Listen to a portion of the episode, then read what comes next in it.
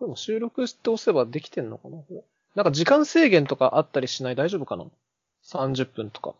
あか、大丈夫かな？初めてこのモード使うから。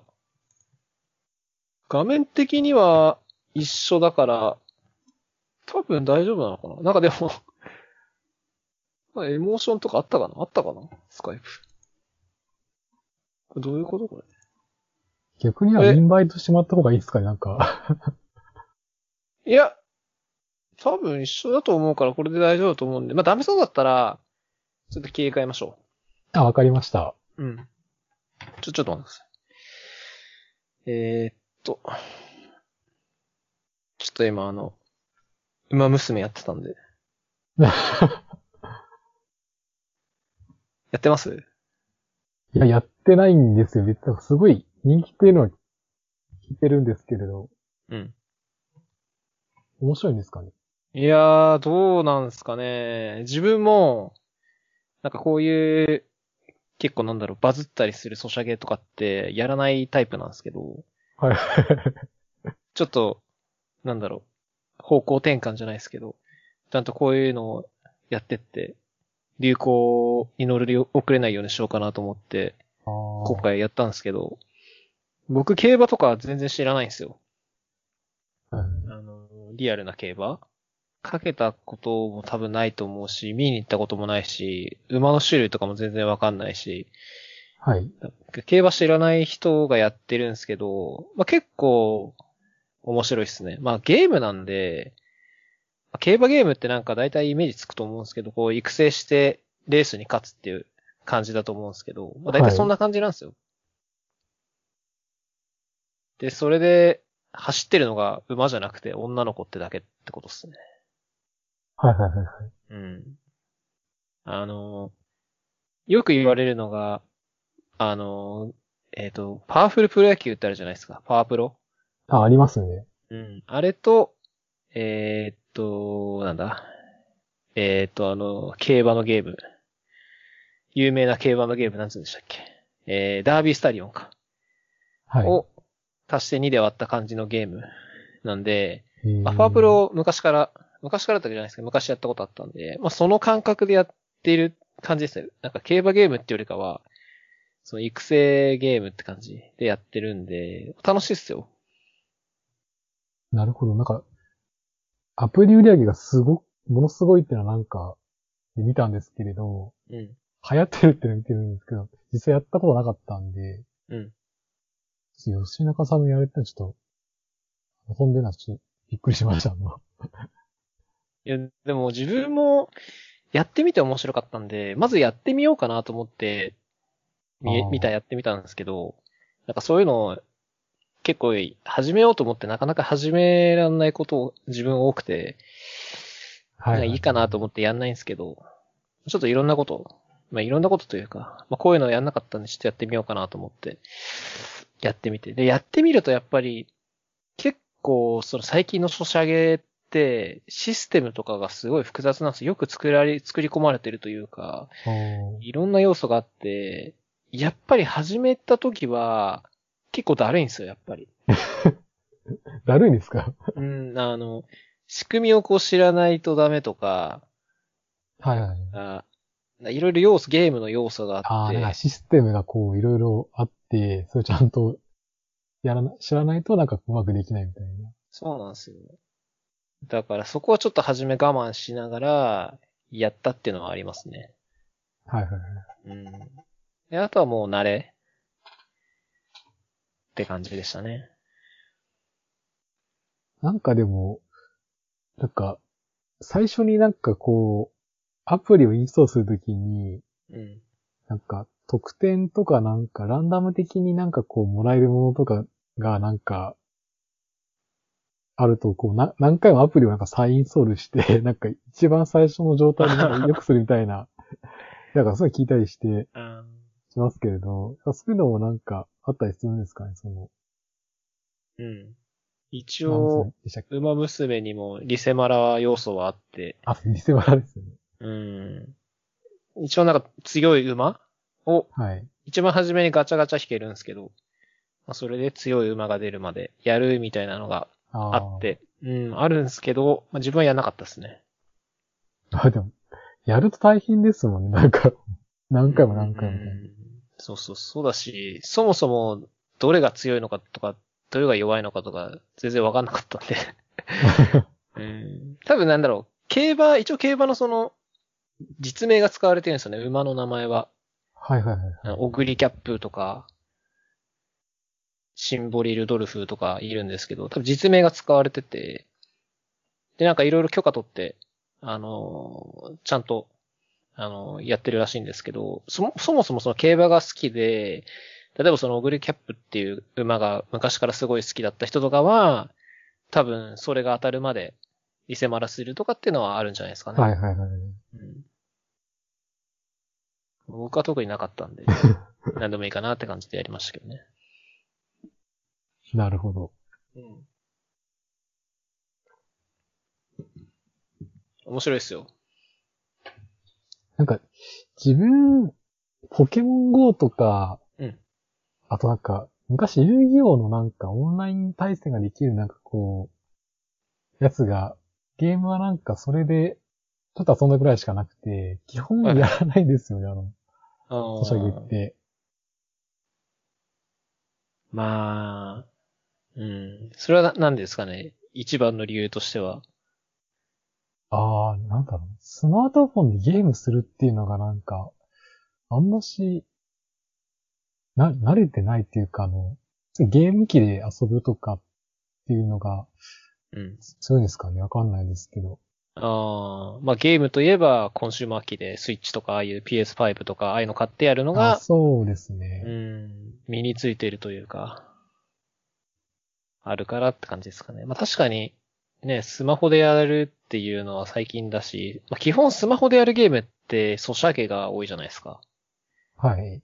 うん、だから、コンシューマーゲーと違って、ソシャゲってあの、スタミナみたいな要素があるんで、ずっとやってらんないんですよね。ああ、はいはい。うん、どうしても、その、できなくなっちゃうというか、まあ、お金払ってね、やれば全然続けられるんですけど、無料で続けようと思ったらその時間が経過しないと新しくゲーム始められないとかもあるんで、まあ、その辺もやっぱりちょっと、なんだろうな、コンシューマーゲームの要素とは違うところかなっていうのはあるんで、そういうのにこう慣れてないというか、そういうのを、そういう感覚でゲームやらない人とかは、ちょっと気持ち悪いとかあるかもしれないですね。そうですね。なんか課金が結構やっぱメインだと思うんで、うんなんかそれで若干なんかあの、いやーって感じの人も結構いるんじゃないですかね。ああ。そうだね。まあ、ゲ、コンシューマーとかはまあ、基本円盤買ってね、そこでお金払ってワンショットで終わりっていう感じなんで、まあ、ソシャゲはそういうわけじゃなくてね、うん、ずーっと、基本的には、ね、なんだろう、やらなくなるまで、自分がやめるまで、ずーっと、まあ、その、ね、課金する人は課金し続けるわけなんで、まあ確かにキリはないですよね。コンシューマー系でも結構でもあの、まあ、DLC っていうかなんかダウンロードしてなんかいろいろ増えるのもあったりはしますけど、うん。あれよりなんか、あの、スマートフォンとかの課金が結構色が強いですよね。うーん。なんかやりやすいのもあるんじゃないですかね。ボタン押すだけというか、認証すればもうすぐ買えちゃうんで、お金を実際にこう現金を払うわけじゃないじゃないですか。はい。感感覚として。だからまあそういうので、どんどんどんどんね、お金使っちゃうっていうのもあるんで、その辺も違いますよね。うん。まあ、ソシャゲに関して言うとあれなんですよね。エンドコンテンツみたいなのって基本的にないじゃないですか。エンドコンテンツ？うん、ラスボスがいて、最終的にこうエンディングが流れるっていうのが、だいたいゲームとしては終わりなんですけど、ソーシャルゲームって、その、どんどんどんどん次から次へと要素が、あの、追加になるんで、終わりはないんですよね。はいはいはい。うん。まあ一応、なんだろう。えー例えばリリースの時に、えーここまでしか実装してないんで、まあ一応リリースの段階ではここまでですって意味でのエンドコンテンツとかあると思うんですけど、結局まあアップデートすればね、例えば、なんだろう、ダンジョン増やしますとか、まあ、敵増やしますとかっていうのは全然、その運営、運営側でどうにでもなっちゃうんで、まあそこはちょっとやっぱり違うところの一つではあるんで、やめ時がやっぱりないんですよね。うん。うん。本当に自分がこう、もうやめるっていう意思を持たない限り、無駄にダラダラ続けられちゃうんで、まああんまり良くはないんですよね。逆になんか飽きさせないっていうのがすごいあの、コンテンツ事業者はなんか必死なんでしょうね、じゃあ。うん。そうっすよね。はい。まあ、でもポケゴーとかをやってたんですね。まあ、一応あれもソシャゲかなって気がするんですけどね。そうです。いや、でも本当になんかみんな、配信始めたばっかりで、ちょこっとやったくらいでなんかもう、その後はやってないですね、全然。うーん。一瞬だけでしたね。確かにね。なんか、ソシャゲって、なんかその、じ、例えばその、馬娘でもそうなんですけど、今始めると、もうその時点ですごい差があるわけじゃないですか、他のユーザーと。ああー、はいはい。そこでその、もう差を見せつけられちゃうと、もうやる気なくなっちゃうんですよね。うんどんだけ頑張んなきゃいけないんだ、みたいな感じになるんで。確かにその辺はちょっと難しいですよね。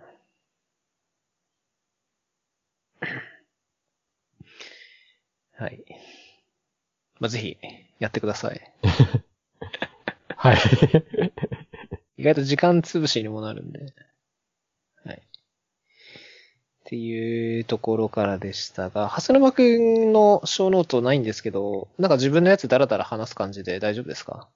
あー、ちょっとですねあの、一点だけあの、ご報告がありまして、あ、はいはい、いいですよ。あの、なんか、たまに V エキスパートの話をちょくちょくしてるんですけれど、うんうんうんあの、おかげさまであの、2021年もあの V エキスパートを見まして、うん年年ごとに、1年ごとに、あの、VMware さんがこう、認定とかアワードで出すんですけれど、うん。引き続きあの、な、なって、で、その時あの、ポッドキャストの話であの、毎度、吉永さんとの話の中の URL を実はあの、紹介というか、あげていたので、はい。うん。そのご報告とあの、ありがとうございましたっていう。ああ、はいいい、いい。多分その時あれですよ。自分のポッドキャストの URL あるじゃないですか。あ、はいスラッ。シュ、かかききけ .com スラッシュポッドカポッドキャストはい。あれで、さらにエピソードごとに、その URL あるんで、ハスヌマくんが出てる回だけ貼ってもよかった感じかもしれないですね。ああ、一応あの、そこだけあの、ピックアップしてやってますよ。あ、本当？あ、じゃあいいと思います。それなら全然いいと思います。はい。よかったよかった。そうですか。んなんですか、その、認定されるかされないかっていうのは、なんか基準がある？テストをやっぱ毎年受けたりするんですか？テストっていうかなんか、あの、なんでしょう。レジュメじゃないんですけど、なんかこう、え、エントリーシートでもないんですけれど、フォームからこう、1年間何をしましたかっていう入力欄があって、そこはにい、なんか活動内容とか、ブログであったりとか、ポッドキャストとか、YouTube とかでなんかこう、情報発信しましたって入れて、でそれを、あの、なんか1ヶ月ぐらいなんかその審査期間があって、うん。それでなんかこう、結果がわかるみたいな感じですね、へー。それ毎年やるんですか？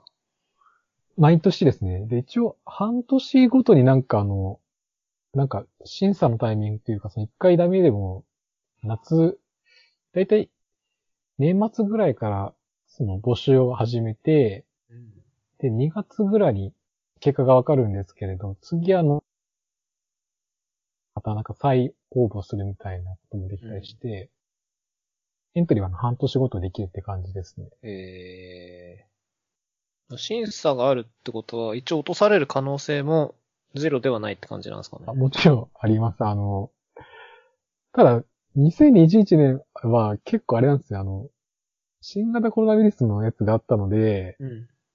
割となんかこう、セミナーとかも結構、オンライン形式とか結構変わったじゃないですか、1年間で。はいはいはいはい。うん。なので、ちょっと特例感で、あの、継続認定みたいなところはあるんですけれど、ああ、なるほど。はい。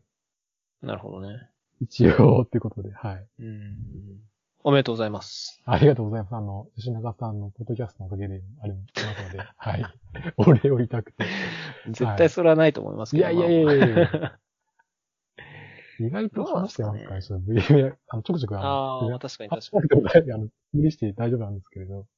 に。はい。えーエンジニアのそういうステータスというか、まあ、いわゆるレジュメ、さっき言ったレジュメとかって、まあ、転職の時とか結構書くと思うんですけど、ああ、はい。そういう時以外って多分、まあ、あんま書かないと思うんですよね。確かにそうですね。うん、で、そういう時って、まあ自分とかは、まあ、基本的には自分のホームページとかに全部載せてるんで、まあその URL 貼るだけなんですけど、そうなんですね。うん。まあでも、視覚情報とか、あとなんか自分が公開してるアプリとか、の一覧とかは全部もうページに載せてるんで、まあ大体なんかそういうの貼っちゃうんですけど、まあでも、貼ってる内容って結局なんか自分が作ってるプロダクションとかなんですけど、はい、なんかそういう、審査する側から見たときに、なんかやっぱどういうコンテンツが一番、なんだろう、インパクトがあるかというか、え、うん、印象に残るんですかね。その、ポッドキャストの URL を貼るところがあるってことは、一応なんかそういうのも審査する側的には見てるわけじゃないですか。はい。うん。でも例えばそれよりも、その YouTube のチャンネル持ってて、そっちでなんか動画をいっぱい上げてる方が、評価がいいのかとか、それよりも、例えばその VMI に関するオープンソースのツールを作って GitHub で公開してますとか、なんかそういうのがいいのか、まあはたまたもう単純になんか資格をいくつも持ってる方がいいのかっていうと、なんかどれがインパククトあるんですかね。そういう意味だと、どれも結構プラスだと思うんですけれども、ブリキスパートって割と、なんかこう、エヴァンジェリストのなんか、色が強いというか、うんなんか、製品をこう、宣伝というか、使い方とか、何っちを公開してる人になんかこう、認定されるものなので、はい。別に YouTube でもいいですし、ポッドキャストでもツール作る、GitHub に上げるでも、なんか、どれでも、家庭対象になると思いますね。ああ。なるほど。世間一般的に見ると、エンジニアの転職とかの観点だとまた変わってくるとは思うんですけれど、うん。最近だと結構動画とかが結構今、やっぱコンテンツとしてはなんか 強いんですか？その動画でこう発信するってなかなか編集技術もいりますし、うん。どうなんですかね。うん、難しいかな。どうなんだろうね。でも YouTube、まあ最近はもう、そのなんだろう、YouTube に動画上げるっていうこと自体が、割とこう、ジェネラルになっていうか、みんなやるじゃないですか。はうん。で、自分もやってるぐらいなんで、そんなにこう、ハードル的には高くないと思うんですよね。はいはい。もちろんその編集する難しさというか技術とか、あとその載せてるコンテンツの質とかもあるとは思うんですけど、はい。あのー正直、そんなに差はないんですよね。要するにもうパクリパクられなんで、どれか一つ、もしかしたら探せば、ものすごいなんか、なんだろうな。例えばその、まあ、Ruby とかのやつとか、僕結構見たりするんですけど、その YouTube 動画で、その Rails のチュートリアルとかいっぱいあるんで見るんですけど、結その例えば一番初めの入門の5分間とかはもう大体一緒なんですよ。うん。で、まあ最終的にはアプリケーション作りますとかって話で、で、細かいことは、まあこういうドキュメント見てくださいみたいな大体オチなんですけど、はい。まあたまにその、その Rails とかだとコミッターの人とか、本当にそのガチでやってる人が作ってくれてる動画とかもあって、やっぱそういうのは裏側の話とかもあるんですよ。はい。うん。だからそういうのは、いいんですけど、そういうのって、本当にごく一部なんですよ。全体から見たら。えっと、1割とかももっとそれ以下なんで、そうですようね。んほとんどの動画は、なんだろう、もう本当に入入門編というか、うんはい。うんだからそんなに差はないんで、まあそういう意味だと、本当にただ出してるだけだと、ちょっと価値としては、なかなか見出せないんで、ちょっとニッチに、本当になんだろう、他とちょっと差異がつくような感じじゃないと難しいし、しかもそれが本当になんだろう、埋もれないようにしないといけない。YouTube とかって本当コンテンツの量すごい多いんで、結構埋もれちゃうし、あの、検索しても、結局その再生数とか、ライクが多いやつが上に来ちゃうんで、やっぱそういうのってなんだろう。割とこう、入門編のチュートリアルとか多いんですよね。なるほど。うん、なんか結構難しいのもあるんで、YouTube の動画とかは、割となんだろう、もう普通になってる気がするんで、やってますって言っても、うん、うんって感じ。うん、そうかな、みたいな感じあの方が印象は強いかな。あ、チャンネル登録とか再生数とか評価とかうん。がやっぱ指標になって、ねコントビューターとかなんか、コミッターとかじゃないとうん、コンテンツとしてはなかなかなか見てくれない。感じなんですかな。その、YouTube のライクとかコメントって、偽造しようと思えばできちゃうじゃないですか。う んまあまあまあまあ。で、しかも、例えばその V エキスパートの人々、あの、方々だったら、エンジニアっていうコンテキストがある中で YouTube に投稿してるんで、YouTube ってエンジニアの人以外も見るじゃないですか。はい。だから、そういういろんな人からもらうライクよりも、例えば GitHub っていうエンジニアの人しか使わないところでもらうライクとは、多分意味も違ってくるんですよね。ああ。って意味だと、うん、ちょっとやっぱ YouTube 側の評価っていうのは、本当になんか参考レベルなのかなって気が、まあ、ちょっとわかんないですけど、どどうかわかんないですけど、それよりもやっぱり、うん、GitHub でスターが何百個とかあるっていうプロダクションを作ってますとか、コントリビュートしてますっていう方が、自分はインパクト強いかなって気がしますけどね。確かにそうですね。まあでも、わかんないです。YouTube 好きな人はもう、YouTube 側のもう、高評価がもう、すごい重要なファクターの人もいると思うんで、まあそこはもう人によるかなって気もしますけどね。あでも結構そうですね。いろんな、なんかコンテンツとかの発発信ができていればなんか、うんうん。あの、大丈夫っていう感じなんで、あの全然吉永さんも、vExpert 本当にやれると思うんで、ぜひあの、今度は、上あればエントリーしてもらえるとね、や毎回言ってる気がししますけど、ー、うん本当に。うん、なんか自分の中で、いいその V エキスパートに限ってですけど、はい。まあ、エントリーしても全然いいですけど、嫌だなと思うのは、ちょっとそのなんか毎年継続しなきゃいけないみたいなのが多分モチベーションとして保てないんですよ。ああ、多分一回やったら終わりだと思うんで、一回だけだったらいいんですけど、次年度もお願いしますとかみたいな感じになっちゃうと、ちょっと、いや、ちょっともう、正直 VMA に関しては、最近やってないんでみたいな感じになっちゃうんで、ちょっとそこが自分はネックというか、いや、嫌な感じ。スキルとか、そうですね、あの、範囲が結構やっぱ、いろいろだとなかなかあの、やっていくことも変わっちゃうと、そうですね、ちょっと難しいかもしれないですうね。んいやもう、そのエントリーシートに書く内容が、もう VMA と関係ない内容でも全然いいんだったらいいんですけど、多分そういうわけにもいかないと思うんで。あ、でも結構 OSS とかの活動でも結構なんか、ありな感じでもあったんですけど、まあ、どこまでかはちょっとわかんないですけれど。うん。いや、例えばその、iOS アプリ出してますとか、はい。今年は Swift 書いて iOS アプリ出しましたっつっても、ちょっと関係ないですね、みたいになりそうじゃないですか。一応、ブレイキスパのなんか、マーケティング的なところもあるんで、VMware の。うん。Kubernetes とかだったら結構最近あの VMware は本当にやってるので、なんかそこの関連性とかだったらありかもしれないですけど、iOS はちょっとそうですね、系統がまたちょっと違うと思うので。うん。VMware 系の製品もやっぱり最近は Kubernetes と連携したりするってのが多いんですかね？あ、ありますよ、あの、vSphere 環境であの、Kubernetes 簡単にデプロイできるみたいなものもあったりとか、うんうん。ネットワークのか、えー仮想化とかでもあの、こう Kubernetes 連携、連携やってますとか、いろいろありますね。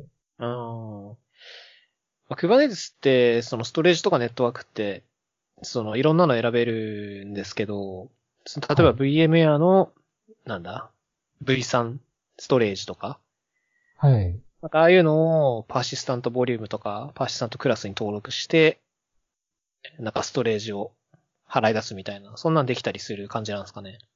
確か V3 とかも、あったと思いますし、NSX とかも結構ね、いろいろうん。ありますネットワーク系のとこなんですけれども、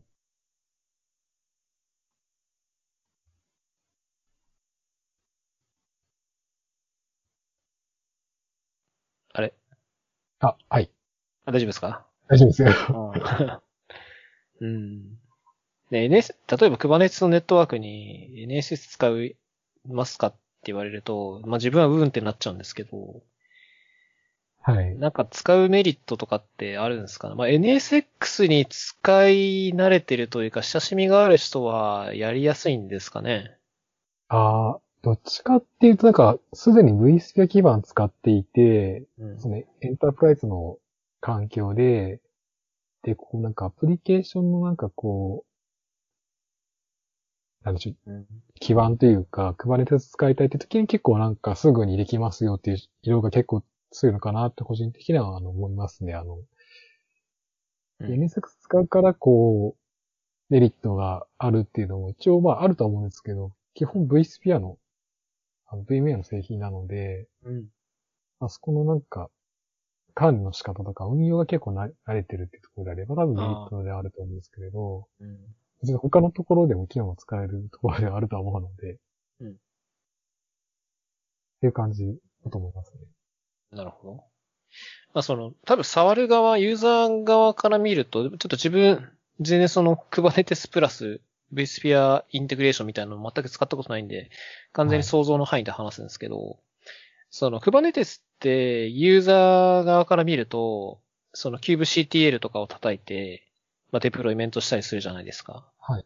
要するに、えー、Kubernetes のそのアドミンのエンドポイントに対して、いろんなこう API をコールするんですけど、その、デフォルトでこう用意されているリソースっていうのがあると思うんですよ。さっき言った、えっ、と、パーシステントボリュームとか、えーはいデプロイメントとか、えーまあ、ポッツとかってあると思うんですけど、多分そういうのは、えっ、と、VCI インテグレーションでも全然使えるとは思うんですけど、はい。それ以外で、例えばその vSphere の上で動かしてるから、えっ、と、特殊な機能が使えるとか、えー、まあ、Kubernetes で言うとそのカスタムリソースみたいな話とかになるかもしれないんですけど、なんかそういうのが使えたりとかっていうのはあるんですかね？ああ、それで言うと、なんかあの、多分、吉中さん聞いたことあると思うんですけど、メインやタンズとかなんかいろいろこう、うん。実装はやってるとは思うんですけれど、うん。ただ、そうですね、あの、独自機能っていうか、あくまで Kubernetes ってなんかその、そもそも、まあ、他のクラウドでも別に使えたりとか、うん。スペック版ではないところでも使えたりできるので、それ、独自機能があるっていうのが、だから逆に、なんでしょう、こう、Kubernetes 自体のこう、バージョンアップというか、新しい機能に追随するところもなんか、ところではあるとは思うのうで、ん。あった方がいいのかっていうのはちょっとなんか、なんとも言えないとは思いますけどね。あの、ちょっと話変わっちゃうんですけど、昔僕がちょっと仕事で触ってた技術で、あの、Docker コンパチブルな、えーっと、なんだっけな。えーっと、なんだっけな。サービスみたいなのがあって、はいえー、ちょっと名前忘れちゃったな。要するに、えーっと、vSphere のインスタンスをその Docker ホストとして払い出して、えー、コンテナも VM では動かすみたいな。ああ、はい。ちょっと名前忘れちゃったんですけど、なんだっけな。ンテグレートコンテナって VIC ですかね。あ、そっか、VIC? そっか、VIC か。うんうん。っていうサービスをちょろっと触ってたことがあったんですけど、あれのその、なんだろう。えー、なんていうか、アーキテクチャというか、その目指したところって、えっと、普通だったら、えー、例えば Ubuntu にドドッカーをインストールして、その上でコンテナが立ち上がるっていう感じなんで、えー VM 自体は1台で、その上に、えーコンテナがポンポン立ち上がるっていう感じなんですけど、VIC は、その vSphere の環境に VM を1台払い出した上で、コンテナも VM で払い出す。はい。えっ、と、ちょっと確か、なんだっけ、えっ、と、なんかそういう早い空論？なんだっけ？ちょっと名前忘れちゃいましたね。インスタントクローンとか、インスタントクローンか。うん。わかんないうん、なんかそういう。VM をすごい高速にコピーする？みたいな機能があって、それを使って、えー、コンテナを作るっていう機能があって、それは、一つその VMware を使う、その、なんだろう、普通の Docker のホスティングじゃなくて、VIC ホスティングな Docker を使うことのメリットとして、その、全部 VM で管理できる。vSphere の世界で言うと全部 VM で管理できるんで、その v、vSphere の VM の管理に慣れてる人はかなりメリットがある仕組みだなっていうのを感じたんですよ。はい。ただ、えっ、と、使う側からすると、本当にただ Docker を叩いてるだけなんで、インターフェースは、ユーザーからのインターフェースとしては全然変わらない。けど、えっ、と、運用する側のアーキテクチャがもう全然違う感じになるんで、そこのメリットを得られるから VIC を採用する。みたいな感じなのはあるかなと思ったんですよ。うん。で、えっ、と、話を戻すと、Kubernetes のその、タンズみたいなのを使うと、なんかそういう音痴みたいなのを受けられたりするのかなっていうのもちょっと気になった感じですね。ああ、なるほど。うん。そうですね。クマネテスのサービスがいくつかなんか確か種類があって、あ、そうなんだ。種類っていうかそもそれだけじゃないんだ。えなん、そうですね。僕は、私はあの、整理しきれてないんですけれども、ー、うん。あの、なんかある程度のどっかのバージョンの、あの、Kubernetes の API というか、えー、VMware が手を入れてる、えー、バージョンの、えー、Kubernetes あの、そもそも V センターにこう組み込まれていて、で、それがこう、もう vSphere の中でこう簡単にデプロイできて使えるっていうものであったりとか、じゃあそれが確かに、あの、ブログ探せば、あの、割とまとまってたり、でも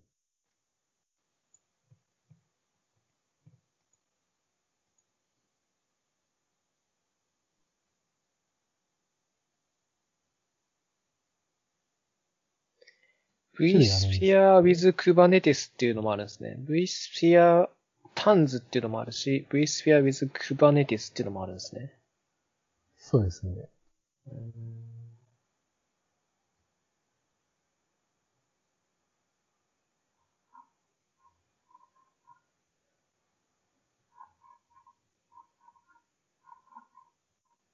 ああ、これは、だからさっき言ったみたいに、その vSphere クライアントとかで見ると、1コンテナ、ポッツいわゆるポッツが、そのコンテナじゃなくて VM として見えるんで、えっ、と、例えばコンテナ立ち上げても、普通はなんかその管理用の、Kubernetes だったらそのダッシュボードとか使うんですけど、そういうの使わなくても vSphere クライアントがあれば、vSphere クライアント上でどういうコンテナがデプロイされてるかっていうのを見たりできると。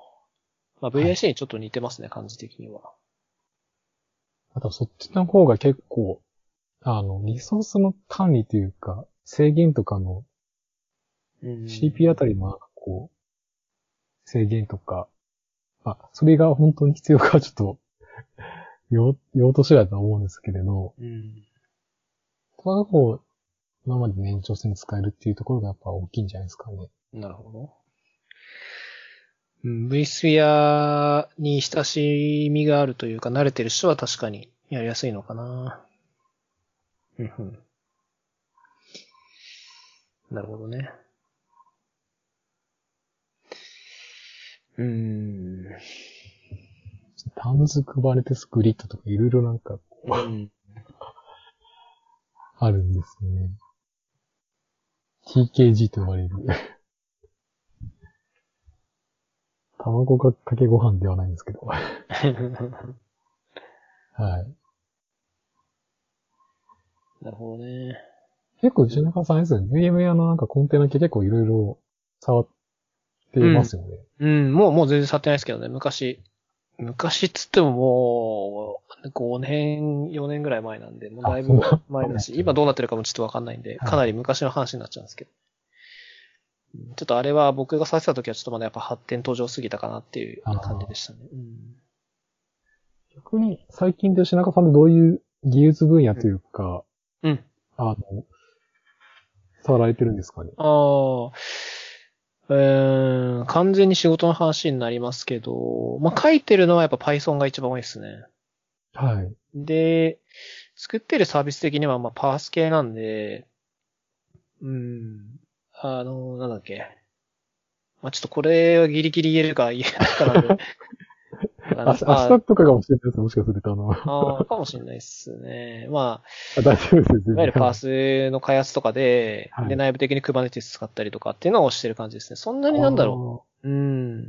なんか変なことというか、うーん、はしてないっすね。割と。うん、まあメジャー？メジャーなのかちょっとわかんないですけど、普通なことしてますね、最近は。う んなんか特別変なことしてるというか、まあ変というかまあ、すごい新しい技術ばっかり導入してるとか、そういうのはもう最近はないっすね。なるほど。うん。結構吉中さんでなんかあの、教科学習の話をされたりとか結構いろいろなんかこうん。う、いろいろ話を聞いていたので、うん。今度はどんな技術を見られてるのかなっていろいろ思ったりもしたんですけど。最近はなんか新しいのはめっきりやんなくなっちゃいましたかね。昔、昔というかまあ1年前ぐらいに 3D モデリングとか学んでましたけど。はい。そういうのありましたね。うん、そのぐらい。まあ、教科学習とか、その機械学習系も一時期結構やってて、いろんな学習させたりとかしてたんですけど、まあ、全然仕事関係なくそれはやってたんですけど、まあ、その、当時、テンサーフローとかが、まあ、割と出てきた時で、まあ、出てきた時に、いきなりテンサーフローとか触ると、どうせよくわかんないことになるんで、ちょっと一から勉強し直そうかなと思って、その、レガシーな機械学習、例えば、えー、なんだっけ、ベイズとか、まあ、ああいうのな、習った後に、まあ、教科学習やって、テンサーフローやったとかっていう、その辺は、まあ、やってましたけどね。あうん。私やっとなんか最近なんか、あの、自分、なんか最近 YouTube のあの動画、ゲーム動画をちょっと上げるように最近なってまして、うん。なんかその動画編集がすごくあの大変だなっていうふうに思っていて、うん。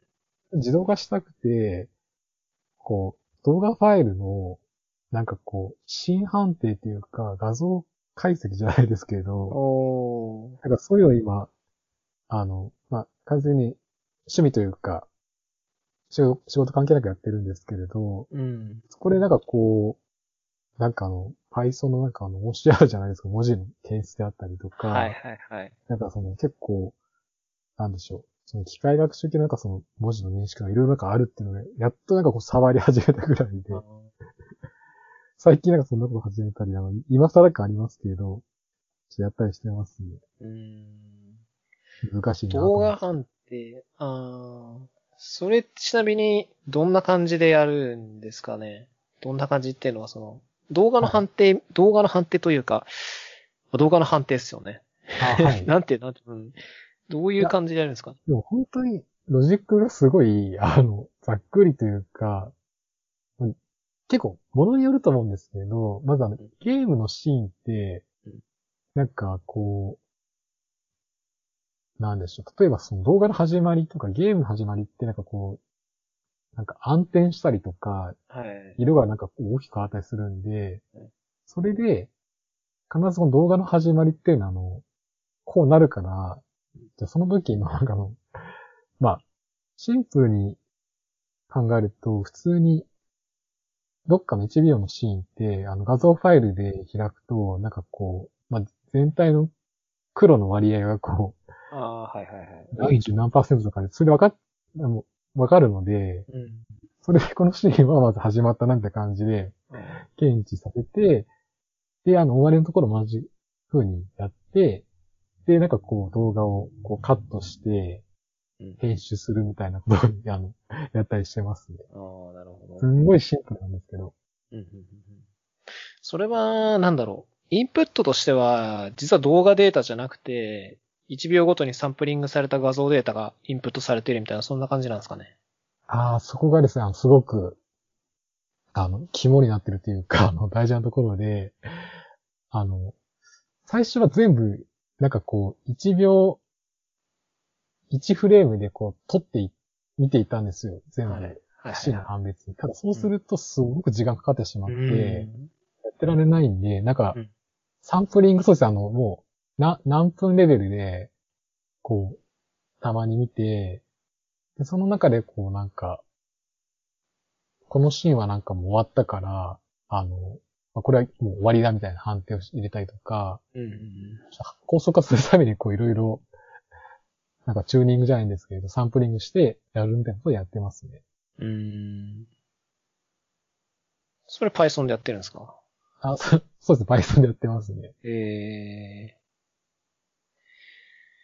それは、Python でできることとしては、その新判定して、カットして、まあ、なんだろう。一応そこで終了みたいな感じなんですかね。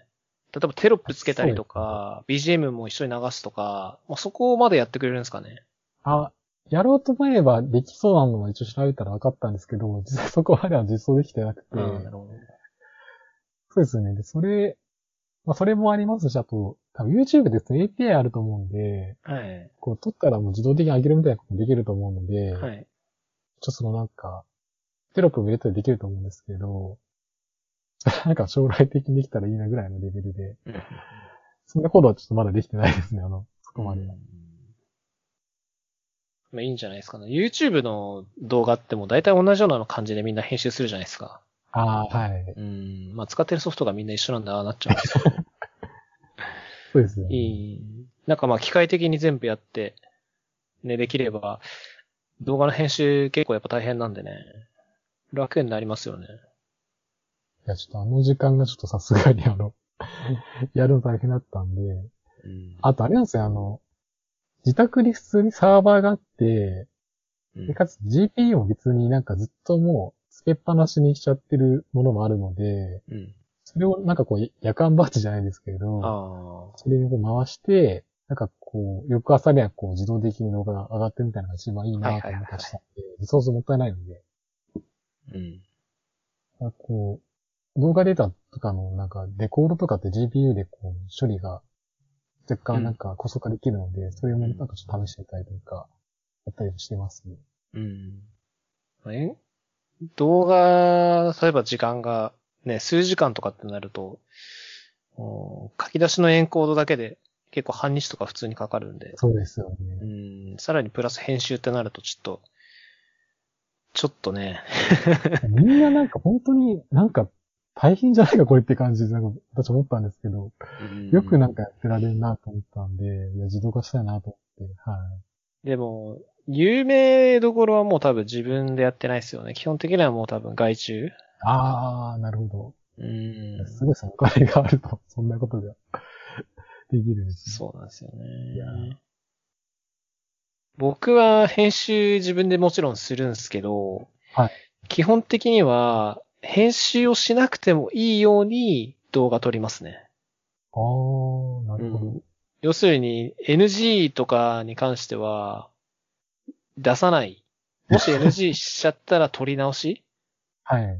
で、結局全部その、なんだろう、1から10まで、綺麗にストレートに進んで撮り終えたやつっていうのは、基本編集しなくてもいいと思ってるんで、それで撮ったやつをもうそのまま上げるっていうのをやるようにしてますね。いやでも失敗とかなんか、うん、あ、なんかこれ直したらって思ったりとかないんですか？逆にそれすごいなと思ったんですけど。それは、あそういうのももちろんある時だけは、そのカットして、そのフェードインとか。かフェードアウト入れたりとか、あと早送りするとこはなんか早送りするとかはやってるんですけど、そこも、もうあらかじめ考えておいて、もしここで NG になって失敗したら、ここからここまではもう全部カットするか、もう早送りするようにっていうのを考えておいて、最後まで撮って、そこだけ編集するっていう感じで、まあなんかある程度、編集点とかも事前に考えておいてるっていうのはあるかもしれないですね。自分が撮るときは。うん。そんななんだろう。例えば1時間とか2時間とか、ずっとなんかゲームプレイしてるのを僕上げたりしなくて、本当になんか、ある、例えば敵を倒すとか、あるシナリオをクリアするとかっていうので、10分ぐらいで終わるのしか基本出さないんで、はい。やっぱりその編集もそもそもそんなしなくて済むようなコンテンツにしてるっていうのもあるかもしれないですね。なるほど。うん。めんどくさいんでね、本当に。あこだわれば、本当にそれだけなんか、時間かかっちゃいますからね。YouTube とかそのサムネイルもあるじゃないですか。ああ、はい。うん。あれも頑張って作れようと思えば作れちゃうんで。ですねあの、デフォルトだと、なんか、面白くなんか自動的にうんこれ面白いんじゃないかみたいな感じでなんかやると、なんか。そうね、それやってほしいね。なんか機械的になんか逆になんかこう、なんかいろいろこうやってみて、このサムネイル、こういう傾向であればなんかこう、クリック率が上がるとかなんかわかればなんか、うんすごくなんか価値がありそうな感じします。それめちゃくちゃ嬉しいですね。あの、YouTube にアップロードするとデフォルトでこう3枚ぐらいサムネイルをこう、うん、サジェストしてくれてるんですけど、速攻出すみたいなの結構多いんで、そうですよね。うん。その動画のテーマみたいなのがあって、そのテーマがこう一発でわかるようなサムネイルが一番いいんですけど、全然関係ないとことかチョイスするんで、そこ関係ねえだろうと思うんですけどね。うん。大体なんか、サムネイルっていうのが別、別で動画じゃなくて作ってる人は結構多いですからね、なんか、うん見ると。そうなんですよ。すごい大事らしいですよ。ああ、うん、やっぱキャアイキャッチじゃないですけど、一番初めに目につくのってサムネイルなんで、そうですうね。ん、いかにそこからクリックしてもらえるか。うん、なんで、まあもう本当広告みたいな話になってますけどね。そうですよ、あの、なんか、SEO じゃないですけど、水な感じの、はい。うんまあ、そういうのは、その YouTuber の人とか考えればいいわけなんで。そうですね。うん趣味でやってる人はもうなんか、適当、適当というか、自分がもう見れるようなレベルになってればいいかなと思いますけどね。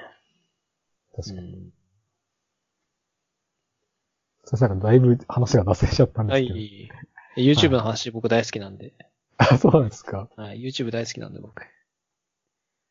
ちなみにそれは、なんですか、ゲームって言ってたんですけど、その PC でやったゲームをキャプチャーして、あげ、まあ、録画してあげてるみたいな感じなんですかね。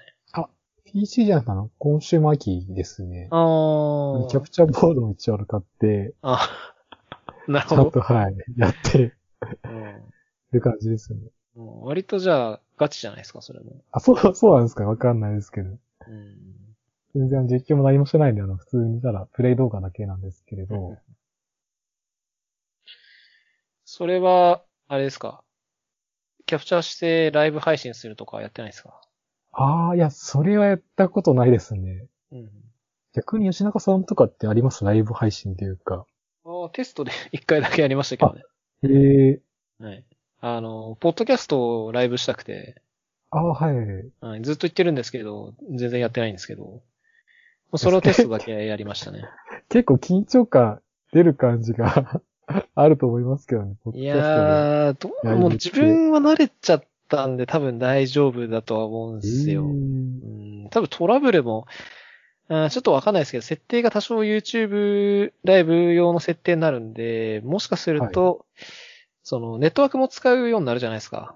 まあ、今も使ってはいるんですけど、その配信するネットワーク帯も使うようになるんで、そうですね。うん、ちょっとその、例えばこのスパイ、スカイプ側のその会話に影響がある可能性とかもあるんで、ちょっとトラブルが起きる可能性はあるかもしれないんですけど、なんかその話す内容とか、その、なんだ、話す、すなんて言えばいいんだろう。その、なんか注意して話さなきゃいけないこととか、そうですね。うん、その辺もなんか、うん、慣れたというか、なあだから自分がなんか変なこと言ってるのは多分ね、まあもしかしたら変なこと言ってるかもしれないですけど、もう自分の中ではなないかなと思ってて、もしあるとしたら、多分家で録音してるんで、その配信中に、ライブ中に、あの、家族あが乱入してくる可能性があるんで、それぐらいかな、ちょっと心配なのはそうですね。うん。確かに。いつかやりたいんですよね。逆になんか今までこうゲストで参加した人全員とりあえず入れちゃうみたいなんで、なんか特別企画でやるのも いいんじゃないですかわかんないですけど。どうだろうなどうせだったら。うーん。まあ今出ていただいてるゲストの方、自分も含めて6人なんで、まあ6人で1個ルーム作って、みんなで会話してもいいんですけど、はい。うーん、難しくないですかね。リモート6人って結構大変ですよね。逆にあの、話まとめる人があの、MC の人がすごい大変そうですね。うんなんか、確かに。多分そういう場合って、こういう感じでこう、1対1の雑談とはちょっと違ってて、もう事前にテーマ決めといて、で、そのテーマに対して、一回全員一人ずつ話すみたいな感じにして、で、最後にちょろっとみんなで、まあ、それぞれの意見を、についてどう思ったかっていうのを話す感じとかの流れにしないと、ちょっとなんか収集つかなくなりそうな イメージありますけどね。うんなんかもはや番組ですよね。なんかちゃんと企画書みたいなの作ってなんか。うん、そうそうそう、ちょっとね、そういう感じになっちゃいそうな、うん、気がするかな。あとは、あれなんですよね。例えば6人でやって、スカイプでやって、まあ、わかんないですけど、ネットワーク重い人とかいると、確かに。こう、ちょっとラグっちゃって、みたいなのもあると思うんで。ロートみたいな人も出てきちゃって。ありそうですね。うんできなくはないと思いますけどね。なんか YouTube、ポッドキャスト配信はちょっと全然、発想がなかったですね。あの、なんか YouTube ポッドキャスト配信というか、もうなんかその、いわゆるラジオみたいなのを YouTube でやってる人ってすごい多いんですよ。あ、そうなんですか？うん。へえ。別にいいいいじゃないですか、やったって。あ、まあ、全然。はい。であの話したことなかったへえ。YouTube でやるメリットとしては、一応 YouTube って音声サービスじゃなくて、あの、映像サービスなんで、はい。あの、例えばなんか話してるときに、なんだろう、さっきだったらじゃあ、馬娘の話をしてたときに、その馬娘がどういうゲームかっていうのを画面に出して説明できるんですよ。ああ、はい。だから、一応聞いてる側としては、聞く以外の手段として見るっていう手段もあるんで、情報の量としてはまあそっちの方が理解しやすくはなるんで、そういうメリットもあるんですよね。確かに。うん。もちろんそのなんだ、あの、ウェブカムつけて、その話してるシーンをライブする人もいもちろんいるのはいるんですけど、はい。そこまでする必要は全くないと思ってるんで、必要な時にその静止画みたいなのをパッと出すぐらいはまあできるかなと思いますけどね。うん。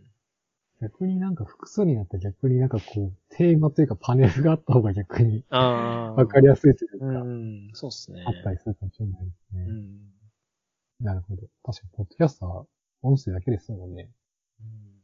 多分そういう人は、ポッドキャストとしては多分やってないんですよね。なん、なんて言えばいいの？うん、普通にラジオとしてやってる感じ、ネットラジオ。うん。ポッドキャストって、なんか一応名前ついてますけど、なんだろう。一応なんか企画みたいなのがあって、はい。ポッドキャスト始めるにあたって、その、もちろん録音した音声も必要なんですけど、その、フィードとして配信する必要があるんで、ああ、そうはい。うん、フィードを書いたりしなきゃいけないんですよね。書くというか、うん、もちろんそういうツールもあるんで、例えばそのワードプレスとかに、ポッドキャストのプラグインとかがあって、ブログの記事書けば、それがショーノートになって、フィードに反映されるとかあるんで、まあそういうの使えば簡単にできるんですけど、結局そういうのをホスティングしたりしなきゃいけないっていうのがあるんで、結構、その YouTube に動画ポンって一本上げるよりかは、若干ハードルはあるんですよね、ポッドキャストは。ああ、なるほど。うん。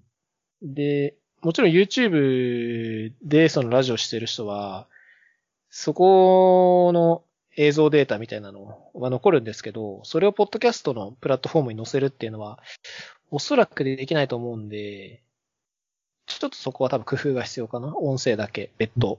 さあ、あの、配信するようなとこに載せて、そっち側でフィード作って、で、ポッドキャストに載せるみたいな。っていうのが必要かな。逆になんかサウンドクラウド、ポッドキャスト使うのってなんか、飛躍的になんか、ちょっと大変な気もしますけど。サウンドクラあ、でもや、ウドだったらサウンドクラウド普通にできますよね、ポッドキャスト。そうですよね。うん MP3 とか多分入れますよね全然できますね。うん。結局、さ、その音声をどこに載せるかっていうのがめんどくさいんですよね。ぶ自分はもう、あの、全部 Google のクラウド上に載せちゃってるんですけど。あうん。そこがね、用意しなきゃいけないんで、自分で。確かに、そうですね。ってい話。はい。うん。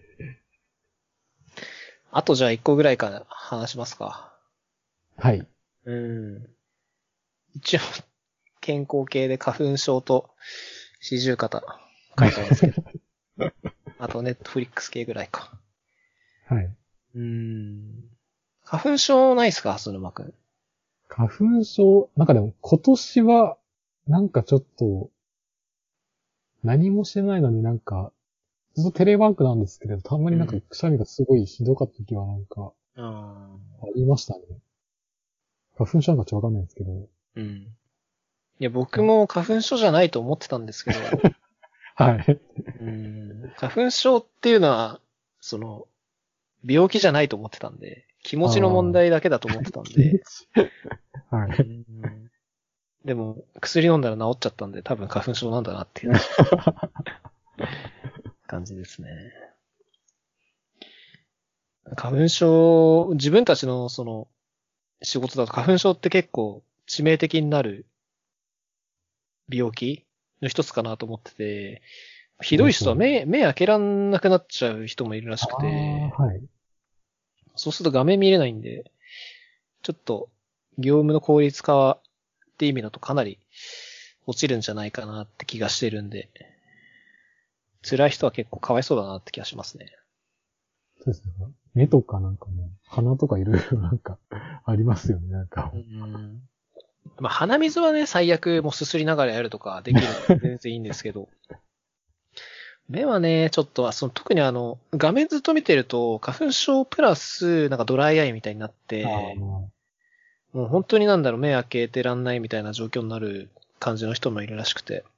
あちょっとそれ、うん、自分はそこまで広くはないんですけど、あの、目薬さして、あの、花粉症用の目薬さして、はい。毎日刺すようにしてて、まあ、それだとだいぶ楽になるんで、それでやるんですけど。目薬のものあ、大体なんか薬ってなんかもう、錠剤飲むっていうかなんか、うん、うん。はいはいはい。かなと思ってたんですけど、うんへーまあ、二つかな。基本的には二つで、飲み薬か点眼薬のどっちかを選ぶ感じで、で自分が点眼薬を選んだのは、あの、いわゆるその市販の、あの、薬局とかで売ってる、その花粉症の薬って、なんかアレグラとか、あとあははいなんだっけな、あるんですけど、結構その眠くなる要素があるんですよね。薬の中に。で、まあ、それが嫌だったのと、結構自分、眠い薬飲むと結構睡魔来ちゃうんですよ。はい。うんだから、ちょっとやめとこうかなと思って点眼薬にしたんで、鼻水はもうずっと出てますね。鼻は基本出てて、えー目だけ大丈夫って感じですね。まあでも仕事が入れば一応まそうそうそうあ、。テレワークなんでちょっと、ティッシュとりあえずすぐに、そうそうそうどうにかして、なんとか仕事できますね。うん。感じで対策してますね。なるほど。でもあの、もともと、さっきも言ったんですけど、花粉症じゃなかったんですよ。僕は。あはい。うん。で、あの、嫁さんがすごい花粉症、もともと花粉症持ちで、はい。ああ、なんか花粉症ですごい目がかゆいなーっていうのを言う時期があるんですよ。その、この、この時期って花粉症飛んでるんで、あはいこの時期になると嫁さんがその、あ、なんかすごい花粉症で目かゆいとかって言い始めるんですよ。そうすると、なんか自分も目がかゆくなってくるんですよ。いや、それ、それただ花粉がいっぱい飛んでるからではないんじゃないですかね。いやー、そんなことないなと思ってたんですけど、はいまあそれで、なんかそれをなんか毎年のように聞いてたら、はい。なんか毎年ひどくなってきてて、でも今の時期というかもう今の年になるともう完全に花粉症の症状がもう出てきちゃってる感じになりましたね。うん多分、その言葉を聞かなかったら、今でも全然なってないと思っていやるんですよ。ー、そういう問題じゃないと 思いますけどね。そうなのかな。まあでもなんか、うーん、花粉症ってその、今までな、なってなかった人若い時とかに、全然、もう全然大丈夫で、杉の前とか行っても、全然目かゆくならないって人が、ある年になると急にこう出てきたりっていう、出てきたりするっていう人もいるらしい病気らしくて、なんか蓄積してくらしいですね。聞いたところによると。うーん、症状がそのどんどんどんどん、あの、年々年々、花粉症に弱くなってきちゃってて、で、突如、本当にひどい感じが出ちゃうみたいな、うんうん、感じの病気らしくて。自分は本当そういうの典型なのかなって気がしますね。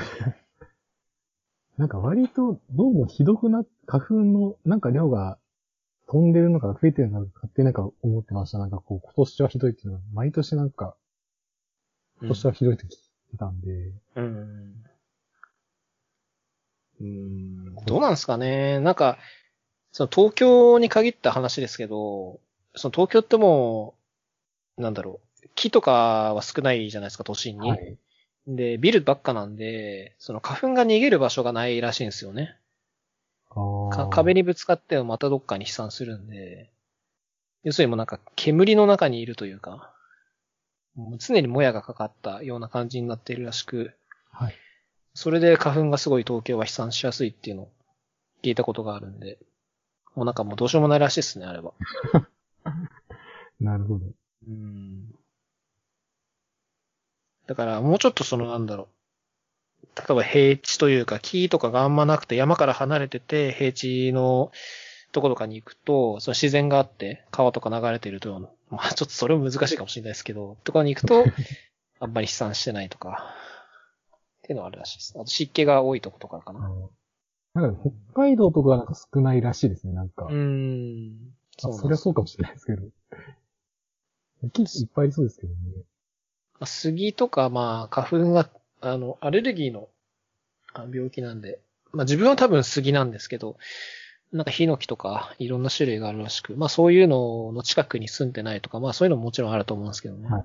うん。で東京はなんか、そもそも飛散しやすいような環境らしいですね。うん。はい。が花粉症の話。はい。であとは、四十肩。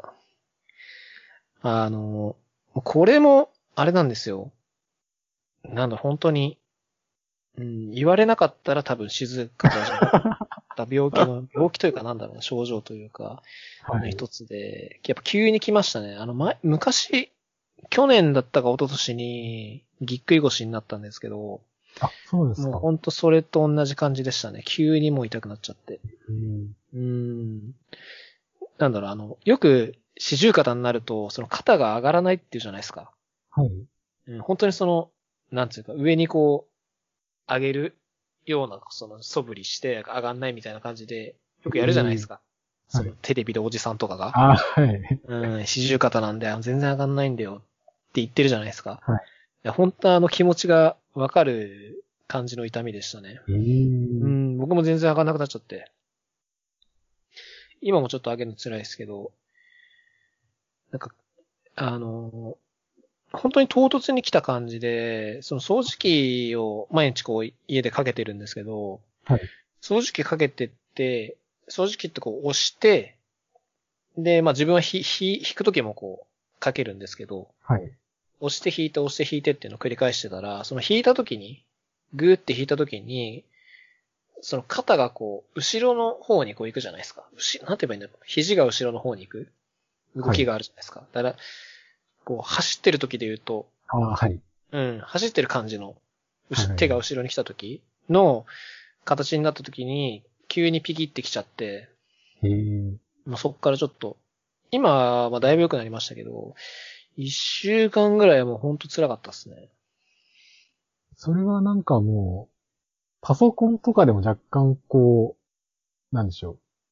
手の位置というか、まあ、机とかよると思うんですけれど、その時は大丈夫で、うんなんか手をまっすぐ上げると痛いとかってレベルなんですかね。あの、自分右手だったんですけど、ちなみに痛くなったのが。はい。で、フォームポジションにずっといるときは大丈夫なんですよ。はい。だから、基本的にタイピングしているときとかは大丈夫で、で、右手でいつも水飲んでたんですけど、はい。それがちょっとできなくなっちゃったんですよ。それが痛くなっちゃったんで、なんでその時は左手で飲むようにしてましたね。本当になんか。うんちょっと動かすだけでもひどい時痛かったんで、特に痛いのがその、さっき言ったやつ、後ろにこうやるとき、ぐーって後ろに力入れるときがすごい痛かったんで、例えばお風呂入るときとかああー、はい。に体洗うのとか結構背中洗うのとかでこう、後ろに手やるんですけど、それもかなり辛かったですね。お風呂がなんか上がるときとかもなんかあれですよね。あの浴槽から上がるときも結構大変ですよね。うんまあ、基本は左手でやって、右手はもう本当に軽くだけって感じにしてましたけどね。うんうん。いや、だから、ぎっくり腰もそうです、そうだし、その四十肩みたいなのも、多分、もう老いなんですよね。原因いやの一つとして。ー、服とかはあるんじゃないですか、やっぱり。うん、まだ筋力低下とかと合わさって、来たんですよ、多分。はい。うん、だから、まあそもそも運動した方が良かったんですけど、ちなみに、そのしずる方になった時は、結構自分の中で運動してたつもりだったんですよ。意識的はいに。うん、その外を結構歩いたりとかしたり筋トレしてたんで、自分の中では、けうん、その、今に比べたら、すごい運動量は多かった時期だったんですよ。はい。でそれでも来たんで、ちょっともうなんか、まあもちろん、肩を意識的に筋トレしてたかって言われると、そんな意識的にはしてなかったですけど、はいそれでもまあ腕立て伏せとかやってたんでその時期に来たんで、もうちょっとこれは、うん、その自分でケアしようとしても、もうケアしきれない範囲に入ってきたんじゃないかなっていうのは結構思いますね。うんどうなんですか？ストレッチとか、ラジオ体操じゃないですけど、なんかこう、なんか、大きくなんか回したりとか、うん。同じ姿勢を続けないとか、結構そういうところがあるのかなと思ったりもしますけどね。そうなんですかねね。。いや、あると思いますね。多分、ちゃんと鍛えるべきとこを、なんだろう、鍛えておく。なん、その、単純に腕立て伏せするんじゃなくて、そのインナーマッスルとかを意識してやった方が多分いいんですよ。うんやり方も全然わかんないんで、とりあえず本当にただやってただけなんで、もうちょっと意識的にやれば、えー、まあ、うん、もうちょっと良くはなるのかなって気がする気はしますかね。うん YouTube とか見な見ないといけないですね、じゃあ。まさにこれこそ。いや、まあ筋トレの方法とかはまあ見るんですけど、あ、見られてるんですね。うん、うん、まあでもなんか、うん、参考にはしてるんですけどね、結構いろんな方法があるんで、あうん。ぜ全部その腹筋とかも一種類じゃなくて、鍛える部位によって全然やり方変わってきちゃってて、いや、うん。その種類全部毎日やるの無理だろうと思って、普通の腹筋とかをやってる感じですけどね。もう最近はちょっとやってないですけどね。うん。なんか本当に、でその四十肩になって、なんかもう、すごいなんか落ち込んだのが、運動しててもやっぱ、こういうのになっちゃうんだなと思って、じゃあもうやんなくていいやと思って、いやいやいやいや何もやんなくなった方が健康ですからね。そうですかね。やった方がいいとは思いますけど。まあね。でもなんか、えー、意外とその、ね、自分がやってるぐらいの量だと、その焼け石に水じゃないですけど、ほとんど多分効果ないんですよね。ああ。うんもっいとそのでも、継続は力なりじゃないですけど、うん続けるの大事ですかなね。ね有酸素運動とか水水泳とか、はい。うん、あとはその、ジムに行って、ランニングマシン、まあ、あとは走るんですよね。走り込み？マラソン的なのを、はい。うん、やった方がいいかなとは思ってるんですけどね。ちょっと今、あの、二人目も生まれちゃったんで、時間全然取れなくて、そういうのはちょっと厳しいんでですね。うん。あ、でも、実質なんかこう、育児が筋トレ、筋、それはなんとしてるかわかんないですけど、なんか、むしろ、それもすごい大変な労働だと思うの確かにで、うん。自然となんかこう、ストレッチっていうかなんか運動になってそうですけどね。うん。抱っこは確かに腕にはかなりきますね。そうですよね。うん。まあ、でも、うん、そんな大した量じゃない気がするからな。うん。いや、だから、す普段もう運動してない体になっちゃったんで、。はいや、わかんないですけど、なんか急にこうスポーツをやってくださいって言われることがもしあったとしたら、すごい怖いんですよね。もう怪我するんじゃないかっていうので。多分、体はもう動かないんですけど、頭は動かそうとするんですよ。まだその、自分がその、バリバリ現役でやってた時のイメージってはいまだ一応あるんで、はい。そのイメージで動かそうとするんですよ。はい。きっと。で、多分それをやったら、もうすぐ怪我しちゃうんですよね。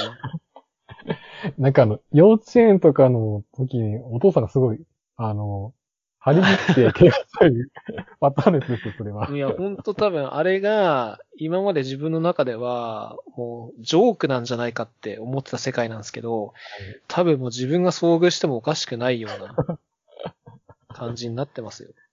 いやいやいや。あの、いきなり、たいなんかすごい、あの、こう、重い、重いというか、こう、激しい運動しないで、徐々にやってれば全然大丈夫だと思うんですけど、そうそんな急にやらなくてもって感じですけどね。はい。だから、もしそういう時になったら、その自分が思ってるイメージの、イメージというか、自分が動こうとしてる多分半分ぐらいの力で動くのが多分ぴったりぐらいなんですよね。あ多分そこがむしろ限界で、それ以上のことしたら多分、ね、どっか筋痛めたりとか、まあ、骨を折るってことはまあないと思うんですけど、筋肉痛め、肉離れとかですかね。はい。うん、その急に運動するとなったりするのがそういうのなんで、もうそこが起きてもおかしくなくなっちゃうんで、ほんと気をつけないと。なるほど。うん怖いっすね。まあ、ない、ないと思いますけどね、そんなことがそもそも。うんまあ、たまたまなんじゃないですかね。うんそうね。まあ幸いにもその、今の時期って、そのコロナの関係で運動会とかやってないじゃないですか。ああ、はい。うん、だから、親御さんが参加してとかっていうのもまずないと思うんで、まあ子供の関係で、うん、親が動かされるってことはまあないとは思うんですけどね。逆にでもあれですもんね、あの、小さい子とかも、あの、と公園とかに行かないとなんか逆にあ小さくても四十肩になりそうな気が若干僕はしちゃったんですけど、うんそうね。ちゃんと出さないとダメですね。うん。そうなんですよ。っていう話かな。はい。長谷川くんは健康ですか？ああ、私は健康かって言ったら健康だとは思うんですけれど、体重は増えてるんで、良くはないなって思ってますね。あの、テレワークで自炊生活でうん。いっぱい食べてるかわかんないですけど、ちょっと増えてる傾向なんで良くないなっていう思ってますね。おーな、何キロぐらいいっちゃいました？いやーでも、5キロぐらいは増えて、はい。困ったなって感じで。うん。はい。5は結構すごいです。でも、そうですね。他の人にも聞いても、5、6が平均なんで、まあ平均ですよ。はい。うん。増えてる量としては平均なんで大丈夫ですよ。いやーでもなんか、減ってる人もいるって聞いて、え？うんって、あったんで、よくわかんないなって感じなんですけど、まあ、一応なんか努力してんじゃないですか？あー、そうなんですかね。うんそれなりの。ご飯食べてないとかじゃないですか？わかんない。それはないと思いますけどね。そうですようね。ん。だから通勤がないと、まあ、楽ではあり運動はちょっとやっぱこう、なくなっちゃうんで、ねまあ、自分で管理するっていうのが本当に、まあ、必要なんでしょうね、完全に。うんコロナウイルスで。そうっす管理がね。うん。お酒飲んでる感じですか？あ、お酒は飲んでないです、全然。あ、お酒飲んでないんだ。それで太ってるのはちょっとまずいかもしれないですね。そうですね、あの、うん。パスタとか結構好きなんで、普通にこう、好きな分だけ食べちゃうんで、ああ。それとかかもしれないですね。うんなるほどね。ちょっと、うん。ふ太りすぎもかなり健康には良くないし、それこそ、うん、運動したらやっちゃう系なんで、確かに。うん、怖いですね。まあまあでも、たまに走るように。はい。うん、健康であれば、とりあえずはいいかなと思うんで、その、ね、さっきは、その体の外傷というか、そういう病気の話でしたけど、その内部的に来ちゃうとね、肝臓やっちゃうとか、ああ、はい。うん、その、コレステロール上がっちゃうとか、血糖値上がっちゃうとか、ちょっとそうなっちゃうともうね、どうしようもなくなっちゃうんで、そういうのはちょっととりあえず、自分はちょっとそういうのはとりあえず今のところ大丈夫なんで、はい。うん、そっちが出ないのがまだ幸いかなって気がしますかね。そうですね。うん、肩とか腰とかでまだ良かったかなって感じですかね。うんはい。はい。じゃあ、1時間過ぎたんで、あと大丈夫そうですかね。あ、はい、大丈夫です。はい。じゃあ、また半年後よろしくお願いします。あ、あ、半年後なんです。はい、わかはい。りました。半年後ありますんで。はい、じゃあありがとうございましたあり。がとうございました。